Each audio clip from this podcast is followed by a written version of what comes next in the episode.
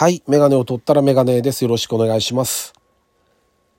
えー、っとね、なかなか人の性格は変わらないなっていうのを最近、最近になっても思うんですね。昔から思ってるんだけど、この年になっても未だに思うんですけど、そのね、今朝もね、テレビ見てたんですよ。で、そしたら朝のニュースやってて、で、村上春樹さんが6年ぶりに新刊を出したと。で、まあ、世界的な作家さんですよね。で、新刊出してこれほどニュースになる人もなかなかいないだろうし、うんと本屋さんの前にはもう行列ができていて、報道陣も来てて、まあすごい騒ぎになってるわけですよ。だからすごいなぁと思って、こう何気なくテレビ見てて。そしたら、若い男性がインタビュー受けてて、でまあ、これから読みますと。で、楽しみにしてるっていうのを見てて、あ、そっか、若い人も見るんだなぁと思って、読むんだなってすごいなと思って、うんと、パッてこう画面の端っこの方見たら、ファン歴1年って書いてあったんですよ。で、全然いいんですよ。ファン歴1年だろうが、半年だろうが。一昨日ファンになった人だっていると思うし、ファン歴なんて関係ないんですよ。ないんだけど、あれだけ人が、あんなに何十人も並んでる人いたのに、なんでこの人だったんだろうっていうのを、もう言いたくてしょうがないんですよね。こう病気なんじゃないかなと思うんですけど、なんでっていう いや、多分いたと思うんですよ。ファン歴30年の人も。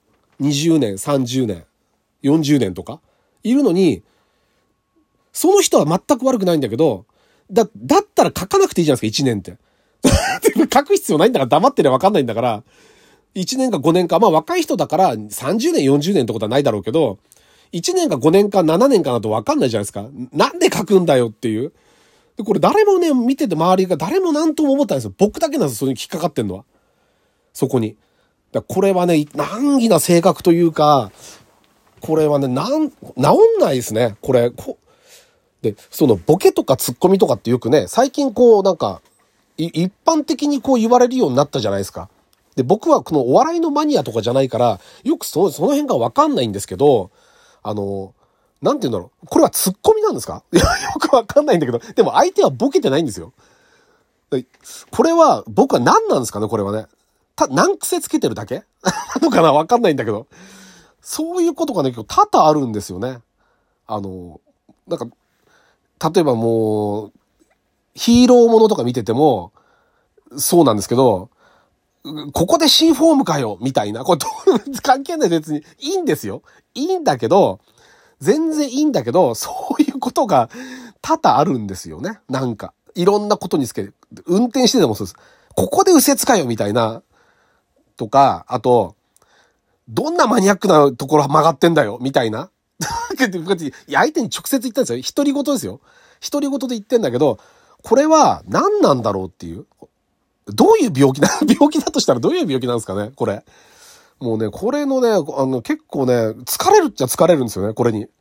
自分でやってることなんで、あの、別に人に迷惑もかけてないと思うんでいいんですけど、まあ、非常に疲れるっていうのを、うんと朝、また痛感しましたね。はい。はい。まあ、どうでもいい話っちゃどうでもいい話ですけど、あの、まあ、だいたいいつも今年度もこんな感じで、あの、始まると思ってください。はい。というわけで、えっ、と、第314回かな？はい。ラジオにメガネ始めたいと思います。よろしくお願いします。はい。でですね、うんとね、テレビドラマ、少し前の、を見てたんですよ。で、えっ、とね、それはね、Unext かな？で、見てて、ボーダーってドラマ、2014だったか ?2014 年って書いてあったかな？に、えー、放送されたものみたいなんですけど、すごくいいよって言われたんで、見ました。でね、これがね、良くて、本当に。で、まあ見てない方、な、多分相当人気あったドラマだと思うんで、見た人いっぱいいると思うんですが、あのー、だ、まあ一応内容は、直接その何？内容は言わないようにはしようと思ってますけど、まあ刑事ドラマで、小栗旬さんが、うんと、主人公なんですよね。まあ一応軸としては、小栗旬さん、あとは、えっ、と、青木宗隆さん、えっ、と、あと、春さんが、まあ、あの、中心というかメインの、うん、物語の進行に関わってくる。あとは上司の遠藤健一さんもそうですけど、で、うんと結局は、小栗旬さんは、なんつうんだろうな、こう今時の刑事なんですよね、最初。で、こう事件があるとワクワクしていっちゃうような、あの、プライベートを犠牲にしても仕事がしたいって。それは正義感とかもちろん当然あるんだけど、それと同時にちょっと事件を楽しむというか、あの、犯人を捕まえること、事件が舞い込んでくることにテンションが上がっちゃうみたいな、あの、刑事さんをやってるんですよね。で、それが事件に巻き込まれて、で、まあ、頭に銃弾を食らって、で、頭の中に弾が残ってしまったと。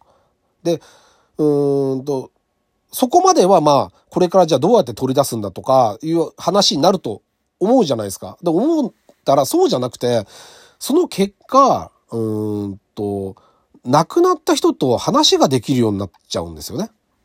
で、それが、うんと、彼の、というか、小栗旬さんが演じる警察官の、刑事の運命を大きく変えていくんですよね。その、うんと、事件の現場に行って、誰も周りには見えないけど、自分にだけは見える被害者の声を直に聞いて話をする。誰に殺されたんですかって何があったんですかって。まあ、いわゆる逆算していくんですよね。で、そっから証拠をこう、積み上げていかないといけないんで、突如この人が犯人ですっていうわけにいかないじゃないですか。もう亡くなっちゃってるわけですから。で、それをやっていくうちに、どんどんこう、闇の方に、正義の力がこう、なんて言うんだろうな、正義に取り憑かれてしまう。で、正義とこう闇は表裏一体というか、正義に取り憑かれることによって、自らが闇に落ちていく感じ。あの感じがすごくこう、良くて、で、これ、何を思い出したかっていうと、去年の大河ドラマですよね。小栗旬さんやりましたよね。で、あれもそうで、小栗旬さんは最初はこう、なんていうんだろう、どこにでもいる若者みたいな、まあ、あの鎌倉時代のもっと前か、の時代だから、全然時代背景今とは違うけど、どこにもいる若者だったはずなんですよ。だけど、うんと、どんどんどんどん権力を手にして、力を目の前にして、で、うんと、理不尽なことがたくさん起きて、周りで。で、自分も権力争いに巻き込まれていく中、どんどんどんどん闇に落ちていくじゃないですか。で、その感じと似てるんですよね。だからやっぱあれね、小栗さんってやっぱ相当すごいんですよね。改めて。僕ね、小栗旬さん好きなんですよ。あの、僕ね、でっかい、あの人背大きいじゃないですか。で、ガタイもすごい筋肉、体鍛えてるからガタイも良くて、ああいう人が全力とかで走ってるところ見ると、すごいかっこいいんですよね。好きなんですけど、あのなんか演技力、演技力だけじゃないような、なんか取り憑かれたかのような、どんどんこう表情がなくなっていって、人間としてのこう、なんつうんだろうな、生きる、喜びみたいなものがどんどん削れていく感じ？で、目的のためには、目的のためで目的を達成するためには、なんかこう、自分の命を削ってでもやり抜くみたいな意志を感じるような演技をするんですよ。で、それがすごく良くて、で、あ、まあ、ボーダーってドラマは、9話だか10話だかで終わって、その後、何年か後にスペシャルでやったんですよね、続編を。で、それも僕見たんですけど、いやー、良かったですね。また続きやってくれないかなって思うぐらい。まあ、ドラマ版は衝撃のラストだったんで、当時だからすごい話題になったんじゃないですかね。あの感じ。あんまないですよね、ああいうドラマ。多分。だから、ちょっと良かったなと思いましたね。あとね、滝藤健一さんが出てて、僕あの人も好きなんですよね。なんか、小栗旬さんとかとは全然真逆のタイプですけど、僕ね、あのね、織田信長って、あの人なんですよね、イメージが。よく大河ドラマも含めて、あの、織田信長って強くてこう、なんつうんだろう。今岡田純一さんがやってますけど、あの、あのイメージが強いと思うんですよ。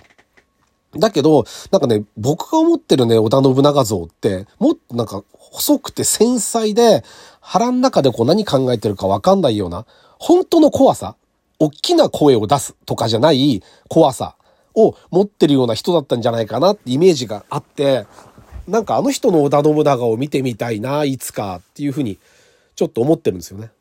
うん。なんかあんまりこれも共感得られ ないんですけど、やっぱり強い信長像っていうのはあるみたいで、あの、僕は勝手に、キリンが来るの時はね、あの、足利最後の将軍をやってらっしゃいましたけど、あの、ぜひね、あっちをやってみてもらいたいなとかちょっと思いましたね。うん、なんか、素晴らしい役者さんですよね。改めてだからこう映画もいいんですけど、ドラマもいいなと思いましたね、やっぱり。テレビドラマ、いいドラマいっぱいあるから、ちょっとちょこちょこ時間があるときに、だんだんなんかなんか子供たちも手を離れていって 構ってくれなくなりそうな感じなので、これから。だからちょっとずつでも、あの、見られたらいいなとは思ってます。まあ、あの、た、ちょっと、人生の楽しみですよね。あんまりお金かかんないし。だから、ちょうどいいんじゃないかなというふうに思ってます。はい。なんか、おすすめのドラマとかなんかね、面白そうなのあったら、教えてもらえたら嬉しいなと思います。はい。というわけで、メガネを取ったらメガネでした。ありがとうございました。